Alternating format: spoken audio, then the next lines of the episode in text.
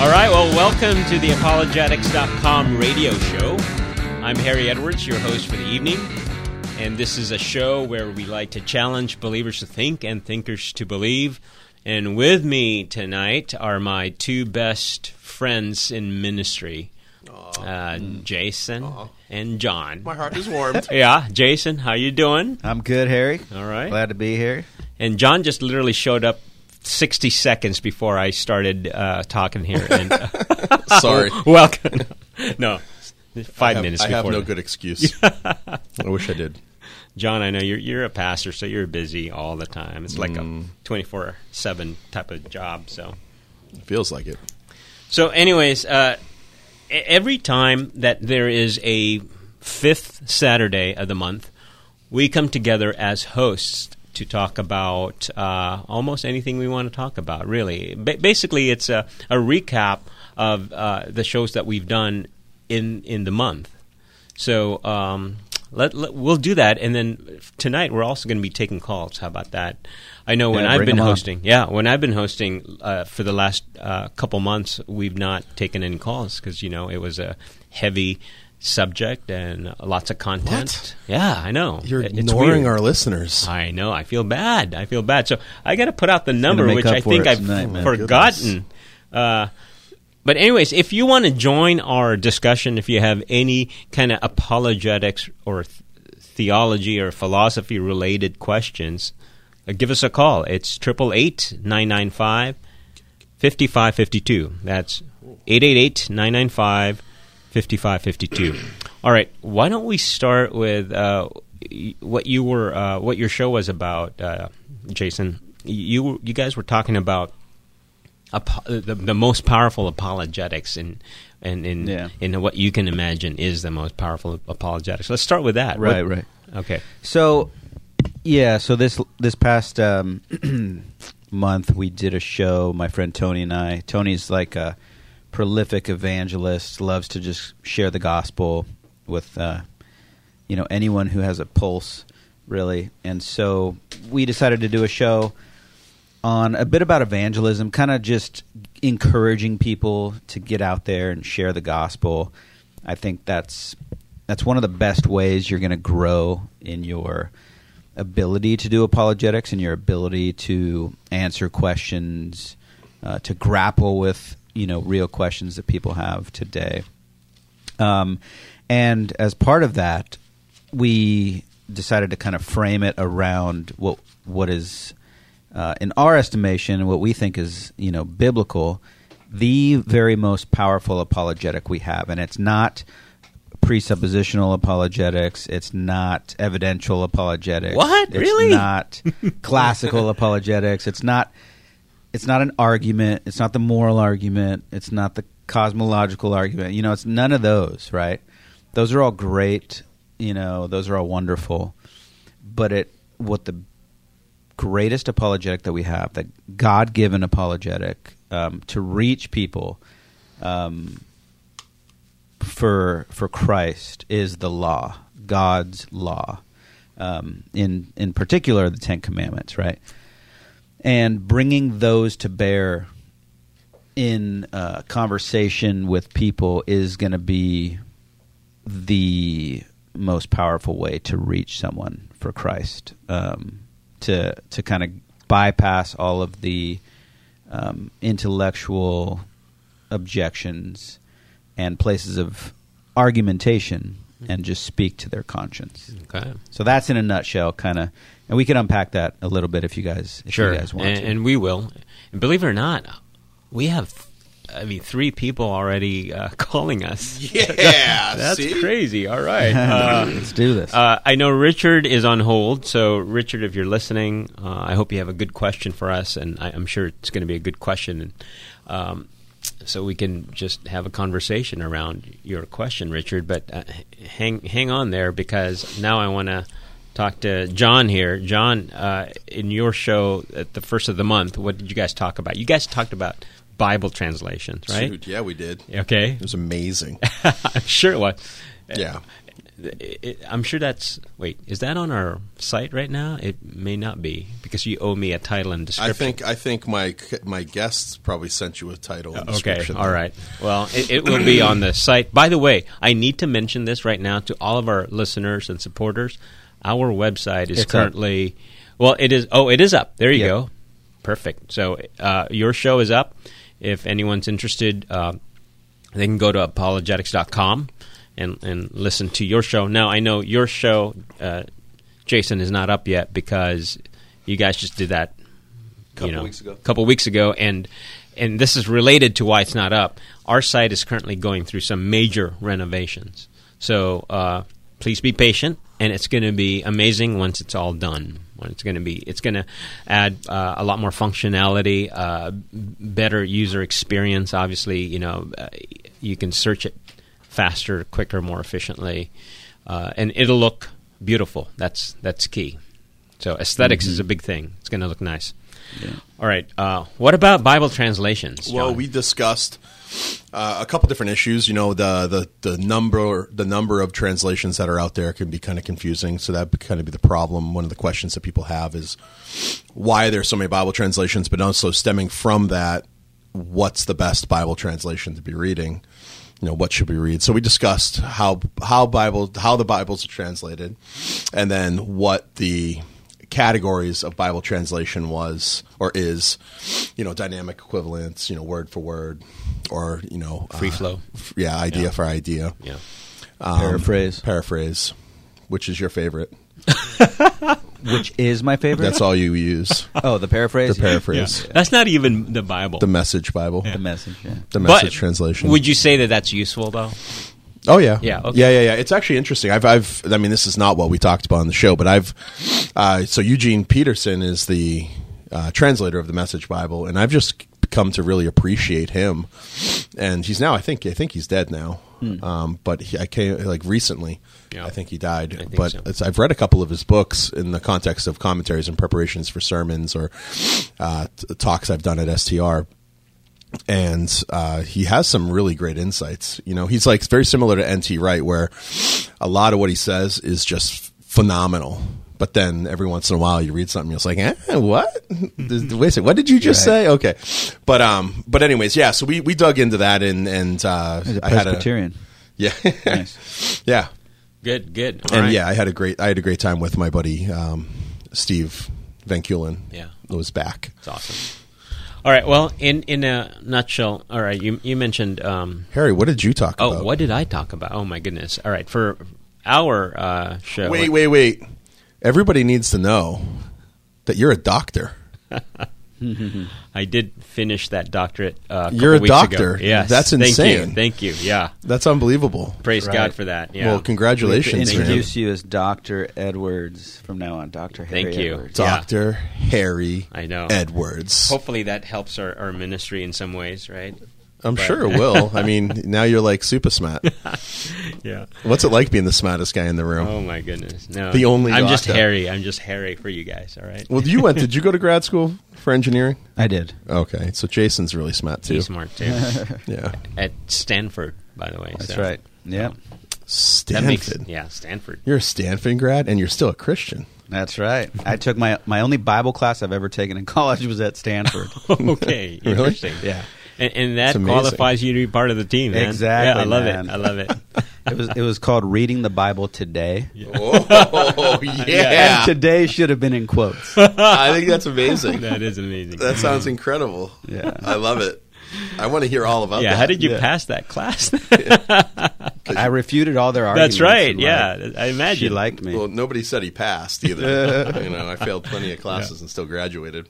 All right. Hey, let's go back to the law. So unpack that for us. Yeah, let's have this Yeah. unpacked, Mr. Lawman. Yeah, yeah. Sure. Yeah. yeah. Pull out your outline from that show. Yeah. And and, and uh, we're, we're- I'm going to play devil's advocate, as you know. I'm going to push back on that. Yeah, I mean, it starts off.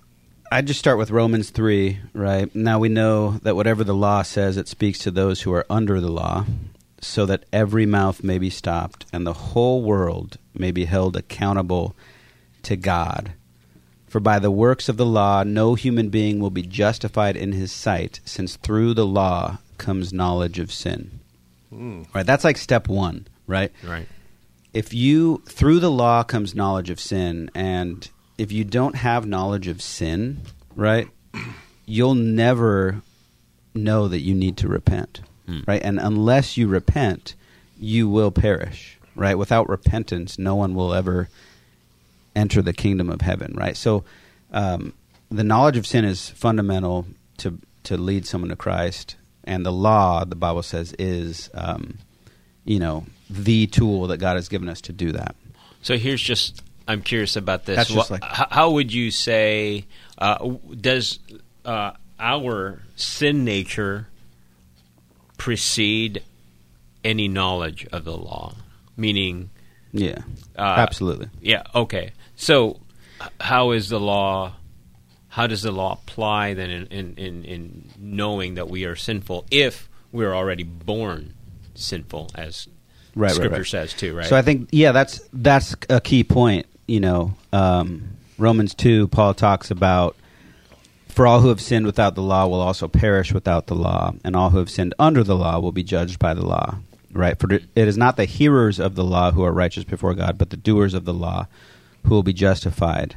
For when Gentiles who do not have the law by nature do what the law requires, they are a law to themselves, even though they do not have the law. They show that the work of the law is written on their hearts, Mm, okay. while their conscience also bears witness, and their conflicting thoughts accuse or even excuse them. So the point is that God has given us all a conscience, right? With conscience means with knowledge, right? Conscience, and um, whether you've ever heard of the Ten Commandments or not, you know it's wrong to lie because you hate when people lie to you, right? You know it's wrong to steal because if someone grabbed your wallet out of your pocket, you know, you know that's wrong, right? If someone punched you, you would know that's wrong, right? You intuitively know, especially when these things are committed against you personally, you know that they're wrong, right? Yeah. And so that's something that's written on all our hearts. And so that that conscience is who you're trying to connect with when you're when you're bringing someone through this, when you're trying to um, use the law to bring the knowledge of sin. And it's powerful when you make that connection with their own conscience inside of their own heart, because at that point, it doesn't matter if if they were an evolutionist. It doesn't matter if they were, you know, an atheist. It doesn't matter if they, you know, worshipped the Dalai Lama, whatever. It's like you you connect with that conscience in their heart, and they understand that they've sinned against God. Yeah. You're you're on a different playing field there. Now you're like, okay, you know you're guilty, um, and that God is going to require justice, like He is going to condemn all who have sinned against Him, and um, at that point, people are usually, um, in in my experience, you know, I've shared the gospel with tens, thousands of people on, you know, the streets of L.A. And uh, when they come to the knowledge of sin and they understand that if they died, God would, you know, justly send them to hell for their for their sins, um, and their conscience is pricked. Um, you say, does that concern you? And ninety nine percent of people will say, yeah, that Yeah. concerns me. Yeah. And then it's, do you know what God did?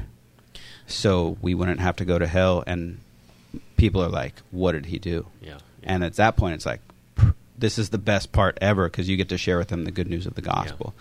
And So you- you're, you're laying down the foundation it's just- for the boss, the gospel. yeah, yeah, that's great. It's amazing, you know. In five minutes, literally, I'll I'll go from people proclaiming they're they're good people going to heaven because they've done this or that. Five minutes later, after going through the law, they're like, "Yeah, I'd be headed for hell, and I would deserve that because Mm. of my sins." Wow. and I want to know what God did so that I don't have to go through that. And it's just you don't need you don't need That reminds me any of a, power any major arguments Yeah. or you know Yeah, reminds me of whatever. uh, Ray Comfort's approach sometimes when absolutely Right, right. But it's but it's it's biblical. That's Yes. why it's effective. yes, It's not Ray Comfort's approach. It's you know you see it all throughout the scriptures. You see Paul doing it. You see Jesus Yeah. doing it. You see Nathan the prophet doing it. You see just you see it everywhere. All right, so uh, hang on to that. um, that foundation that you've set for us, uh, Jason. Uh, let's go to our caller. Actually, I'm curious to know what Jason might want to ask us. So, I mean, I'm sorry, Richard. Richard, you're on the air. Um, do you have a question or a comment for us? Yes. I'm a born again Christian and I want to start a YouTube channel and I want to use it, you know, uh, let's say it's a channel about making a widget and I want to use it for God's purposes, you know, to expand his kingdom. And I guess in, in the description I would mention I'm a born again Christian. But beyond that, how much Jesus should I inject in the videos before it would have the opposite effect, you know, turning people off? Like, could I overdo it with the Jesus comments and, and all that? If you guys had a video, how how much would you do uh, in your videos? Yeah, I, I'd. Uh, hey, Richard, thanks. Thanks for calling. Saying uh, at the end of each video, Jesus loves you guys, but I'm wondering, you know, after each and every video, would that, you know, uh, get people angry and actually turn people off from what I'm trying to accomplish? Yeah, sure. I think it's. I think it's a good question, Richard. I. Um, I would say, generally speaking, not necessarily about Jesus. You can't give people enough Jesus. But when I'm trying to produce content and put it out there for general consumption, is I try to change the language around and get rid of all the Bible speak stuff. You know, um, just trying to change my words around and, and make it sound fresh. You know, so instead of Jesus Christ, I'll say, you know, the man from Nazareth. You know, you get people to think uh, a little bit more, and it just sounds it's, it's just a little bit more refreshing. So, um, one one of the suggestions I'd make for you is write out what you're going to be saying on the videos. Uh, you know, script it, and then practice it. And uh, even sometimes, what I'll do is I'll record myself. And then I'll listen back to it, and then uh, when you're listening to it, you can oh, you know what that sounded really preachy, or I mean I don't know what the feel is for your uh, for your YouTube channel. If it's going to be apologetics or, or something like that, you want to make sure you kind of stay in that genre and the feel of what that's going to be. So you're hitting your your target audience would be people like well us who'd want to listen to apologetic stuff. If it's more preachy, like uh, you know more theological or something like that, or pastoral. It's going to take on a different flavor. You're maybe going to use a lot more imperatives and stuff like that, as opposed to just straight maybe arguments and stuff. So, uh, that's just what that's my advice for you, Richard. I wouldn't worry about giving them too much Jesus though, because as, as far as I can tell, we we we we uh, lack in Jesus. We can always use more of him. Even if the content is, is not about not about uh, religion, but about let's say gardening, uh, and so you Oh. there would be non-Christians going to there. Would, would you still say the same then? Yeah, I just um, no, I'd say something different. Actually, I just be, I just don't force it. You know, uh, oftentimes like Christians, I feel like sometimes we sound weird because we force it. You know, we use um, we use terms uh, as an atheist, as a former atheist. Like sometimes Christians would say stuff, and I had no idea what they were saying. You know, um, uh, I, I'm trying to think of an example off the top of my mind, but you know, be blessed. Yeah. and I'm like, I, I don't really. Okay, cool. Or sanctification? You know, Yeah, all- all or, or big terms. theo- theological terms. Yeah. Yeah, I mean, but you can definitely, I- and I would highly recommend your Christian worldview should definitely shine through um, in your uh, right. There's no, there, there, nothing you do is is uh, apart from your Christian worldview. You can't take that hat off, so to speak. You know, there's there's no such thing as secular and sacred. So even if you're making a YouTube channel, it's uh, it, it, it, it should be unto the glory of God, and uh, you can definitely, you know, have that feel, but it just doesn't need to be uh, you know, every every four seconds is. Do you know who Jesus is? Do you know who Jesus? is? Unless that's the the uh, the purpose of your channel. Yeah. Uh, Richard, Yeah. uh, my, my headphones are not the best, but uh, maybe I didn't. Maybe you mentioned it already. But what is your YouTube channel all about? Who who is your main audience? Well, It's a, uh, you know the van life movement. People living in vans. Okay. Well, I do van building, and so I mean, the, there's a big chunk of people that are hungry for that information, and God has blessed me with that, with that, and I could touch a lot of people, but, but like I said, I don't, I, I'd hate to turn people off Sure. overdoing it. But yeah, that's good advice you guys gave me. Thank you. Yeah. No, John, thanks for that. That's great. I know my only uh, thing I want to insert there is sometimes if you mention Jesus, I would say the historical Jesus. Just put historical before Jesus, and then at least it uh, it might pique people's interest. You know, like what are you talking about? Uh, you, you're saying he's you know this Jesus is historical. You know, Uh, like there's objective things to know about Jesus. You know, so th- that's what I would say. Um, do you have anything, Jason, to add to that? Um, yeah, not really. I think John and Harry pretty much nailed it. Um, Thank you, guys. Yeah, Richard, Yeah. thanks for your call. Appreciate it. And thanks for listening. Appreciate it. God bless. Okay, bye bye. Yep. That was good. All right. Thanks, Richard. All right, so um, our,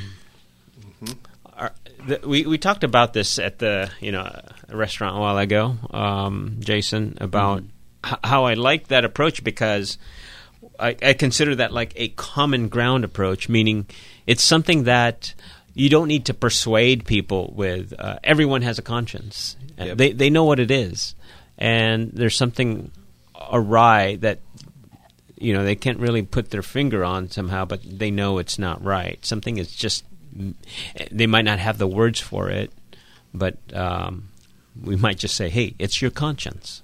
You know, I have one, you have one, everyone has one. So uh, I call that common ground apologetics. Um, I, I think it's important to point out, though, that I think the law is a power. It's a tutor, right?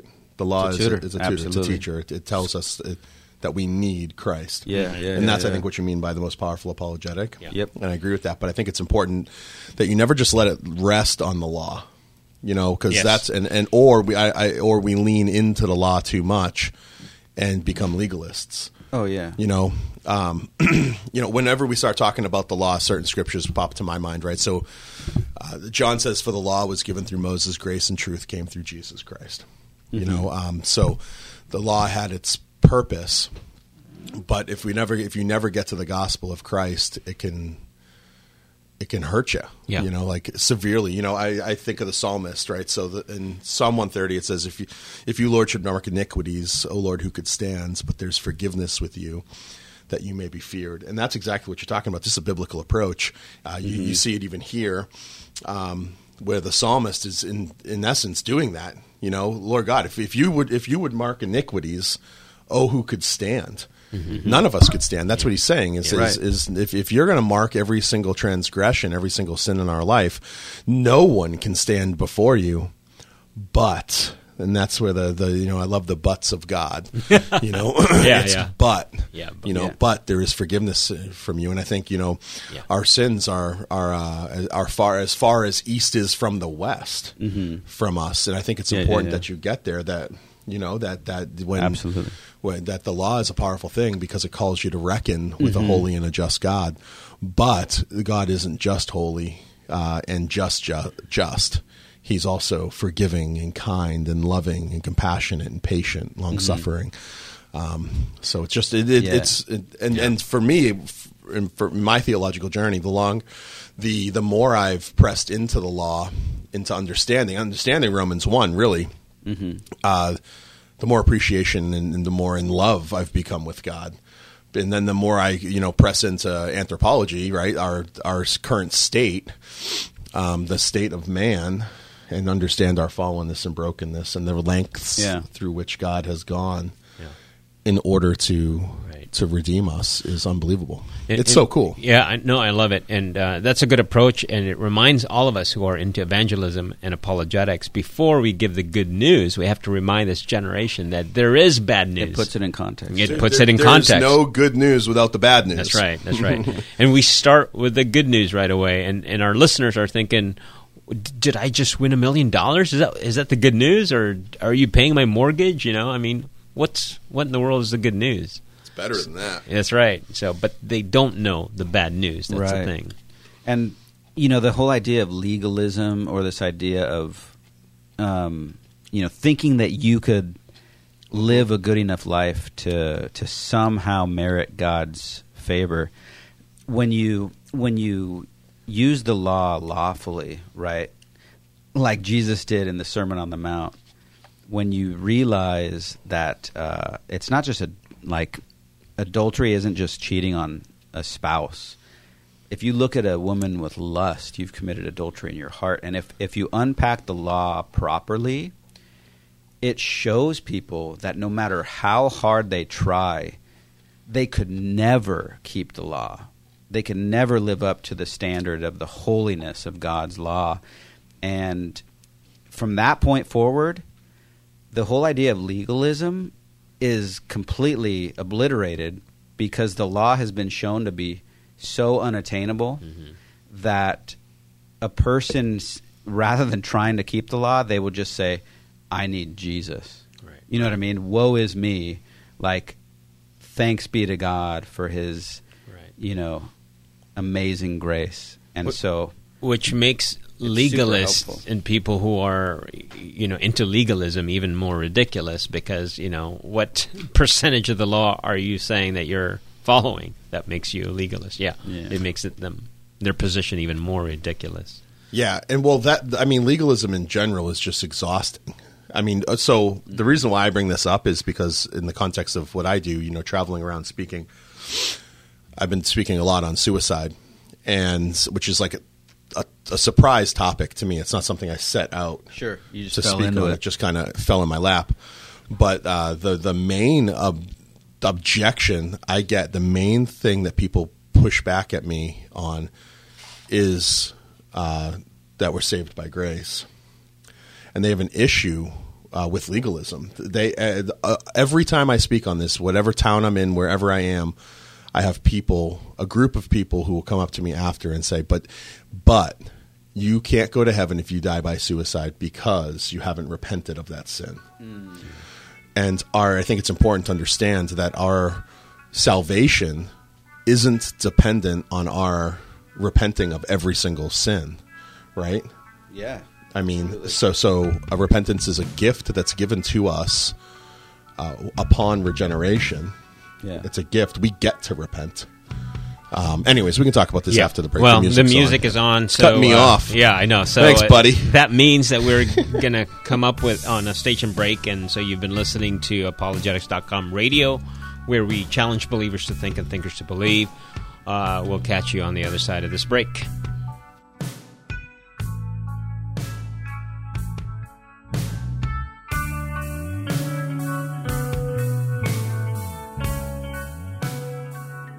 mission of apologetics.com is to challenge believers to think and thinkers to believe on the radio, on the internet, and now in the Life of the Mind conferences. If you believe in the work that apologetics.com is doing, we encourage you to support us with your prayers and also with your tax deductible gift so that this ministry will continue on the air, on the web, and in events near you. Gifts of any amount are appreciated, and it's very simple to participate. Just go to apologetics.com and click donate. It's safe and secure. Or you can send your check or money order to apologetics.com, 1900 Southwestern Avenue, San Pedro, California, 90732. Thank you for supporting apologetics.com. Let me give you a simple tip today. We cannot be right with God until we are right with others. Hello, I'm Chuck Swindoll. If you are resentful of the way someone has treated you, if you're holding it against that person, hoping for the time you can retaliate, you need to ask God to free you from that bondage. The secret, plain and simple, forgiveness. Claim God's power to forgive through Jesus Christ. Begin here. Ask His forgiveness for cultivating that deep root of bitterness within your own heart, and then count on Him to do that. Letting go of that bitterness and watching the rest of your relationships open up, including your relationship with God, one of the greatest joys in life.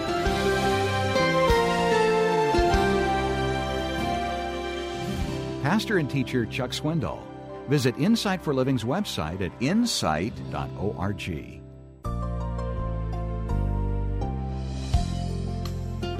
This is John MacArthur. Join me today for Portraits of Grace. When Jesus said, I am the Good Shepherd, and I know my own, and my own know me, He was stating a truth that has been especially dear to me since the early days of my theological education. I may never fully comprehend the depth of what it means to belong to Christ, but I will forever glory in it. Peter said, You're a people for God's own possession, which means God bought us with a price. Christians are uniquely God's because He paid the price to redeem us from the bondage of sin and death. Thus we are His. And since we are His eternally, we must live accordingly and rejoice in such a glorious privilege. This is John MacArthur encouraging you to live as portraits of grace.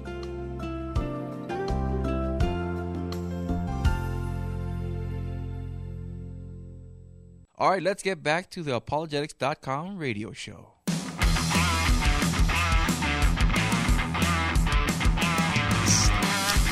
Well, welcome back to the uh, second half hour of the apologetics.com radio show. I am Harry Edwards, your host for this evening.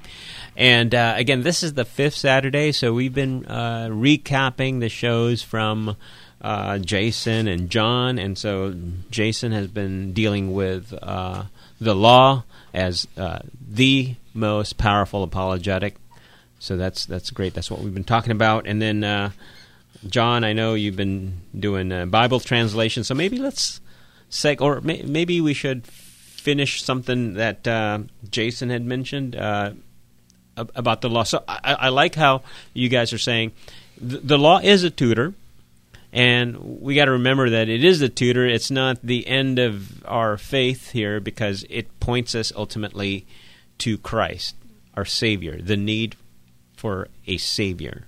Uh, and so we can't forget that. Um, and again, a, a, a, super focus on the law might make us legalists, so we don't want that either. That would be bad. And the law doesn't save us. Yeah, the law does not save us. All right. Yeah, that's that's important. It doesn't help us. It just leaves us helpless. Yeah, yeah. It doesn't justify us. It uh, leaves us guilty before the yeah. the judgment seat of a holy God.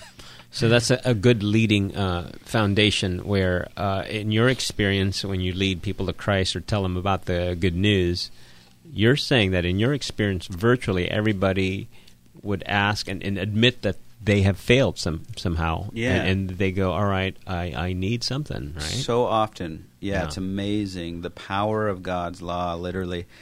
Uh, I'll just share one one example of a, a lady I spoke to one time um, I came up to her, just asked her, you know, if she died, would she go to heaven? And she said, "Oh yeah, hundred percent." And I'm like, "Okay, you know, why do you think that? Why do you believe that?" And she pointed to uh, a younger man who was an adult right next to her who clearly had, you know, some sort of Down syndrome or something like that. And she said, "Oh, because of because of him. You know, I've taken care of him my whole life." And um, I thought that was just one of the saddest things I've ever heard. As if you know this this burden was so bad that that was her, why she's going to go to heaven, and um, and I asked that young man the same question, and he he's like, you know, I'm not a good person. Like he knew like that he wasn't, and so anyways, I talked to her and I literally walked her through the law in about two and a half minutes, you know, took her through some of the commandments, talked about, you know, lying, stealing, you know, taking God's name in vain, looking with lust is adultery. Uh, you know, she admitted to doing all those things, and we talked through some of the scriptures, which basically say that, you know, all liars will have their part in the lake of fire. No thief will inherit God's kingdom. So, you know, if you died, where would you be headed? And literally two and a half minutes later, she said, "Well, she said I'd be I'd be headed for hell." Mm-hmm. So she went from proclaiming her goodness to understanding her her condemnation, you know, before a holy God. And at that point, I was able to share with her the good news of the gospel, right? And it made sense. Like she was guilty, Christ came, died so that we could be forgiven right? He he took the punishment for our sins, um, so that through faith in Him we can be we can be reconciled to God, and that's the power. Yeah, of yeah. that's the apologetic power of it. Like she didn't need arguments for God's existence. She didn't need you know, presuppositional apologetics, and she just needed God's law doing its work Yeah. on her conscience, and you know, coming to that realization. So, Love it. and that's happened countless times. You just see, you you can see it in people's faces, you could hear it in their voices, and um, you know, Yeah. it's the way Jesus did it, man. Law to the proud, grace to the humble. I love it. All He never he never gave the gospel to a, a self righteous, proud person. He always gave them, you know, the law on some in some manner. Yeah. All right. Well, that show in its entirety will be on our site at some point. Again, um, to all of our listeners, our site right now is currently being worked on. I mean, it's up, but it's uh, in in in uh, not in its final state right now. And when it is up and running, which I predict maybe might happen in the next few weeks, Glorified state. is there on you go. there you go. it's not in its glorified state yet. Sites can be in its So glorified it's waiting state. to get its touch. I love it, guys. That's funny, dude. By the way, if you would like to join our conversation this evening, uh, if you have a apologetics question, uh, theology or philosophy question, please give us a call 888-995-5552. That's 888-995-KKLA. Give us a call. We'd love to hear from you. Uh, so let's segue to John. Um, your topic of Bible translations. I know it's an important one because I, I talk to a lot of uh, churchgoers, and it's if if you've not been to seminary, a Bible translation is a big thing for them. You know, they they feel like, all right, what which is the true Bible? You know, is it King James only? In, fact, there, there's a, a large population of Christians, right, that believe King James uh, version is the real, you know, Bible, as if God handed KJV to uh, Moses or something, and here we have it, right? That'd be incredible. Yeah, but Did uh, Moses, I thought he did. did Moses Oh, speak yeah. English? yeah, you didn't know that. Oh, man, Um, yeah.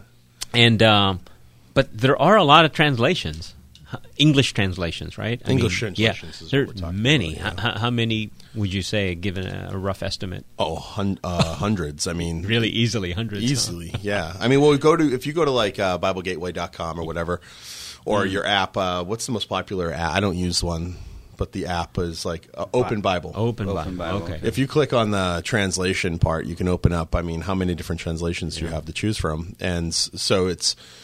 I, I think as as Christians, it's not only important to find a translation that you that you like, and this is actually where we landed. I'll get to in a minute, but what's the right tra- translation in quotes? The Yeah. right translation. But it's also, I think, important to understand how translations happen. You know, because just because sometimes people say, "Well, there's so many different translations. How can you possibly like, know that what we have is actually the the Word of God?"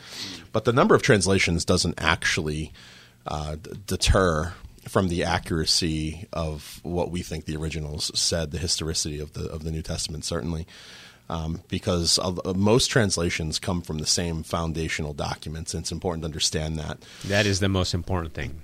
You know, so so when we talk that, about yeah. translations, these translators are using the same documents, and then they might be translating it for different purposes. You know, like a Eugene Peterson or Patterson. Peters, Patterson, Peterson. Peterson. He he uh, he translated the Message Bible with a specific purpose. He wasn't trying. It wasn't trying to be an academic pursuit. He's trying to put it into language that he thinks is understandable and approachable for uh, lay people.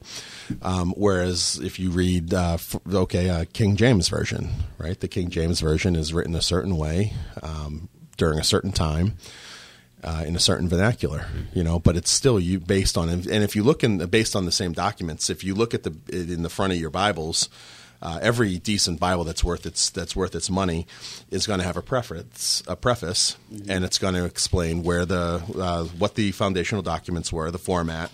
Um, where it's getting its Old Testament text, where it's getting the New Testament text, and just it, it's important for us to be reading these things. Most people, I think, just skip it over.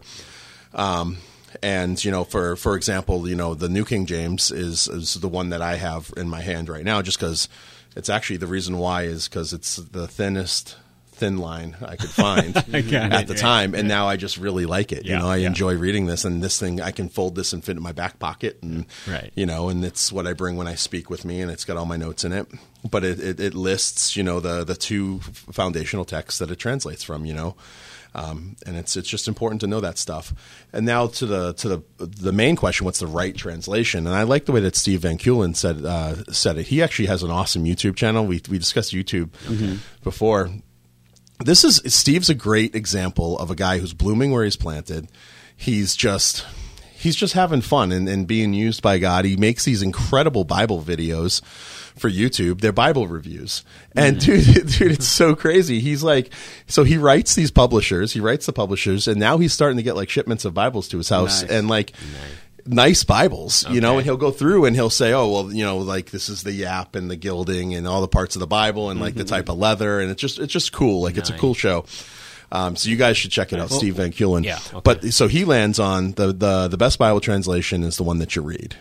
And I, I There you go. to a certain extent, I agree with it. Right? Mostly, I agree. I, I agree with the sentiment. Uh, there's no sense owning um, uh, an NASB Bible, which is a literal translation. It's word for word. So sometimes when you read it, it's clunky. There's no sense owning it if you never read it. You know, I mean, why would why? You know so i understand that. If, if for me my favorite translation to read like if i'm tired like tonight uh, i'm tired and if i was going to be doing my bible study at night i'm going to read the nlt just it, it's not for academic pursuit it's just a new living translation. The reason why is because it's uh, super simple. It's it, it's uh, it's still in the range of dynamic equivalence, so it's not word for word, but I can trust the text. You know, they haven't done any monkeying around with it, um, and uh, and but it's easy to read.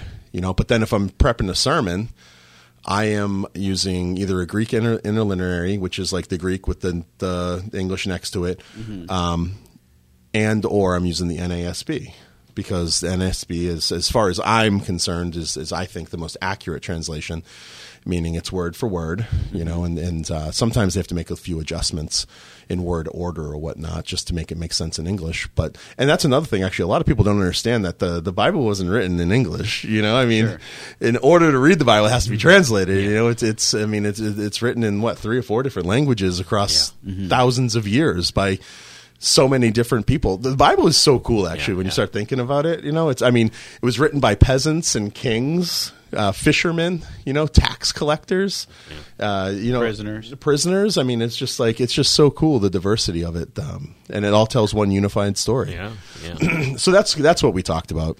It's not nearly as interesting as the law, though. Uh, now, give, give us an idea, John. Uh, give us an idea uh, on a spectrum of maybe word for word on the right and on the left, more of the free flow or paraphrase. What would you say uh, is a good range um, in, in, in the translations on e- on either side of the spectrum? Sure. So so you'd start with your literal translation or word for word Word for word, translation. Um, that's where you're going to get uh, NASB, so New American Standard. That's where you're going to get your ESV, um, English uh, English Standard Version. Yes. that's ESV. Yep, yep, yep. And actually, if you guys want a study Bible, ESV Study Bible, hands down the best. That that is a Bible that every single person, every single Christian should own. Um, it's agree. it's just phenomenal as far as the resources in it. Um, so those are those are word for word. You can trust their accuracy. They're going to be maybe a little bit clunky to read. Actually, ESV I think is like a sixth or seventh grade reading level. Yeah, it's a good read. It's easy read. yeah. It's the best out of the word for word translation, I think. Yeah, I, I mean, I, as far as uh, yeah, read, readability, Yeah. you know, you don't have to, you won't trip over some of the some of the words, and then you've got the dynamic equivalence, so that's Right, going right to be a little bit less, yeah. So it's like it's thought for thought instead of word for word, um, and in there you're going to have your NIV, so that's the New International Version, the NLT, which we just talked about, maybe the N- NRSV, so New Revised Standard Version, and it's also a great, um, you know what, it might be in the the word for word translation, but the new Holman. Have you guys looked at the Holman translation? It's really, really good. Um, I like it better than ESV. H, like the HCSB. yeah. yeah. It's what the I apologetic really study like Bible that is. version. It's it's a really good version, and it, I, it's Mm-hmm. like right there. It's like I feel like it's on the cusp of you know dynamic equivalence and word for word. So it just finds this really sweet spot. And then you have you know what the the term I know is free translation. It's just um, concept for concept, and I actually almost never read these just because. I don't. I just don't do it. But it, that would be like the Living Bible, the Message Bible, uh, stuff like that, which we've talked a little bit. So there, you're going to have uh, concept for concept. You know, the author or the, the the the editor or the translator is actually adding is going to be adding in a lot of stuff, uh, background material, or trying to tell a narrative or paint a picture in your mind. And for me, I struggle with that. You know, I want the word of God. So you know, the the second, in my opinion, the second that you start changing the text is like once you change the text for uh, dramatic effect or anything like that, it's no longer the word of God. So. Uh, I think that we need to stay close to that, but but but then again, if if, if you're not going to read uh, an NIV, but you will read the message, by all means, please read the message. You know, don't read nothing. And then uh, outside of that are the paraphrases. yeah, outside of that are the paraphrases. Um, So I the- can't. yeah. There, uh, I can't even think of an, uh, an example off the top of my mind. To be honest with you, The paraphrase. messages. is the message a The- the- paraphrase. The, message of the paraphrase. Yeah, yeah, So that's what I know is a free translation. Yeah, Yeah, yeah. they, yeah, they paraphrase it. So for me, when people ask me, um, all right, I want to do serious Bible study, um, what translation should I use? I actually recommend three of those translations, like what you mentioned. So read across that spectrum. So Sure. get a word for word. So you kind of know, all right, Greek and then English. All right, so this is what it's saying. And then get an interlinear uh, Greek and English interlinear thing if you really want to get into it. Um, and you may uh, get a deeper sense of what the text is saying. So, anyways, I, I do that, and then I, I go get an NIV so that you have a dynamic equivalence, a thought for thought. Um, maybe this is what uh, Scripture is actually saying, kind of like the big picture thing. And then I would say get a paraphrase as well and see how maybe uh, Bible scholars would actually say it in today's vernacular. So then you really Yeah. get the sense of the text, you know? Yeah, it's a. There's so many. There are so many great Bible study tools out there. You know, and they all come in the form of Bibles. You know, I have a. There's a there's a resource that I use every single pre- sermon prep or every single time I speak. If it's heavy Bible, if I'm if I'm gonna be quoting a lot of scripture, it's a uh, it's the NASB, but it's a keyword study Bible.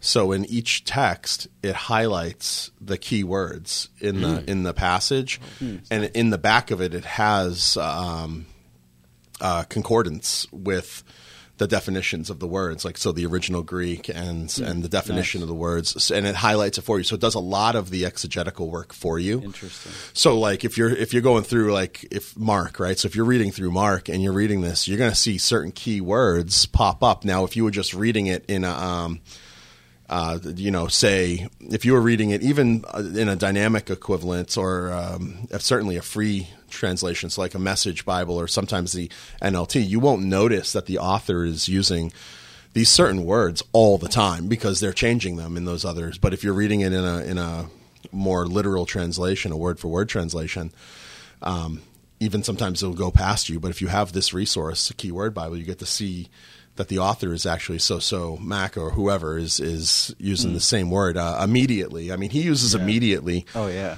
in like every verse, and then immediately, yeah, yeah. immediately, yeah, immediately, yeah. immediately, and they're like, oh, you start asking yourself, well, what what is this? And then you have it in one Fast resource. paced, You just flip yeah. it back. Well, what is he meaning by immediately? You know, it's uh, anyways, it's just Yeah, that's that's cool. that's then you get into all that stuff with the Bible, study Bibles, keyword Bibles, cross reference Bibles, you know, history Bibles. Sounds like cheating to me. I, I don't mind cheating in this in this in this uh, this area, man. I That's need it because I just am not that bright. you know, I need the help. the right point is, we you, do man. have a vast array of resources. There's no excuse. There's no excuse. There's no excuse that we, we definitely do get the meaning. It's the, the issue is that we lack in obedience. Yeah. that's the thing. Yeah, man. That's like all the spiritual disciplines, right? yeah, yeah. You know, all the, I feel like we lack obedience. So speaking of translations, um, there is a movie coming out. I don't know if you guys have heard of it called 1946. Yeah. Um, No, I've not heard of it. and it's about uh, the topic of mistranslations. Oh, okay. and it's you know it's good fodder, good good content maybe for a future show. But the whole background to this, since we're talking about translations, the backstory is, um, you know, the first time it, it all centers around you know homosexuality, Yeah. and it says the first time the word homosexual appeared in any Bible was in the RSV, the Revised Standard Version, published in 1946, right? Um, and it was in 1 Corinthians 6 9, the word homosexual was used instead of malakoi or arsenokoitai. And, you know, researchers will say these these words translate loosely to effeminacy or pervert or sexual pervert. Um, but the decision to use this word homosexual was just kind of voted on by this RSV committee and just kind of thrown in there. And ever since then, you've had this um, anti-gay movement Mm-hmm. within, you know, Christianity and whatnot. So, do you guys? I mean, this is kind of off the cuff, but any any thoughts? Maybe on just how how would you approach that um, that accusation? Maybe um, this mistranslation of this word homosexual. Um, how might you guys just go about? Yeah, I, I'm no expert in Greek or the biblical languages, but my understanding is that that's not a that's not a new thing. Uh, and my understanding too is a lot of what I'm hearing is the issue is that just like what you're saying that they started using that word homosexual to mean or uh, and derived it to, to mean homosexuality, but I, I also remember hearing from scholars saying that um, uh, there were other Greek words that Paul could have used to describe, let's say, uh, pedophilia, um, but uh, that wasn't used. It was very specific, very specific, as as in like man lying with a man type stuff. Mhm. You know. Um, so, anyways, again, not an expert on that, but uh, I'm sure someone who's making that movie will uh, will uh, just yeah, we'll just be having fun with that. But uh, I don't think that's anything new. I know we have. Uh, all right, guys, we have actually one caller here. Well, let me let me Okay. because this is Good. important. Yeah. uh, Alan Shlemon, uh, one of my colleagues at STR, just Mhm. just wrote a blog article on this movie, and it was a topic of discussion. So if, if people want to go to STR and look it up, um, if you just like go to str.org and click on the articles. And it's like the third or fourth one down, and he he addresses this concern, especially this idea that um, homosexuality, the word homosexuality, is a, is a modern insertion. Well, it's not. I mean, the the word is arsenokoitai, and it's a it's a Greek word that Paul actually invented. I mean, Paul invented these words all the time, and it's a combination of two words, male and lying. Like so, male lying with male, Yeah. So and I was right about my yeah, and as on that. yeah, and as time advances, uh, translations update. Of course, that's why we don't read the King James version anymore. You know, because uh, the, the the the i- these ideas have to be updated with modern vernacular. Language, this yeah, isn't anti-biblical. It's certainly not revisionist. Right. Um, and, and especially when this is such a hot topic. But you, you, I, I highly, highly recommend looking at Alan's article. And then they also, him and Greg did a, Greg Koukl did a podcast four or five weeks ago, three or four weeks ago, on the same issue Oh, cool. because the article has gained such traction and uh, there was such a response by it. But yeah, it's a, it, we should all be looking for the movie, Yeah. but not just. But we shouldn't be taken in by the arguments because they're false sure. arguments. Yeah. Go in equipped and Yeah. read the article first. I'm sure we're going to do a show on that one for sure. But uh, another resource would be Sean McDowell. He's done a lot of Mhm. research on Yeah. this, so uh, he's all over YouTube. So just s- search Sean McDowell on this. Uh, should we take this one last call? I know we have like less than four minutes, but uh, let's do it. Uh, I know Patrick's been patient, waiting. So Patrick, Patrick, uh, welcome to the show. You're our last caller for this evening, and uh, just make it quick, and uh, we'll try to answer your your question, Patrick. And thanks for calling. You got it. Good, good, good show, guys. Good morning. Hey, uh, real quick, I was Yeah. uh, we were driving up the freeway. I'm with a guy and introduced him to the radio show after midnight. We turned on. Uh, ironically enough, we were having a discussion about the law of God. Now, this gentleman's from the Yeah, uh, uh, Black uh, Israel Hebrew uh, group and the gathering of uh, Christ's Church and GOCC. Long story short, he was saying, how can these guys talk about the law or you evangelicals uh, when you don't keep the law? When their whole point is Christ said you got to keep the law. And I love the opening statements about the law is our greatest apologetic. I couldn't agree more. Just a response to the guy, he's listening to the show, he, he likes what he's hearing. how would you say, uh, you know, we can't keep the law, but we're, we're commanded to keep the law? If we really love God, we're going to keep the commandments, but we don't. Thanks. Yeah, thanks, Great question. thanks, Patrick, for your question. All right, uh, we'll we'll let you off now, and we'll we'll try to answer that. But thanks for your call. All right, cool. Take, take it easy. Yep. All right, guys, that was from Pat- Patrick. Good question. So, the law, Yeah. we're supposed to, you know, that's a big deal, right? Uh, and yet, uh, we we can't fulfill it. So, w- what's going on? Are we hypocrites that way? a, or a true Christian is going to seek to keep the law with their entire heart because they love God and they know that His law is good, not only for themselves, but for just everybody around us, right? That's a Christian's heart's desire. And when you break the law, a true Christian is going to be grieved. They are going to they're going to want to repent immediately and get on their face before God, confess their sin and just seek his mercy and forgiveness, which is always there for us in Christ. Just because we have the desire to keep the law doesn't mean we're going to ever do it perfectly this side of eternity. That's the Christian life of sanctification. Yeah. Right?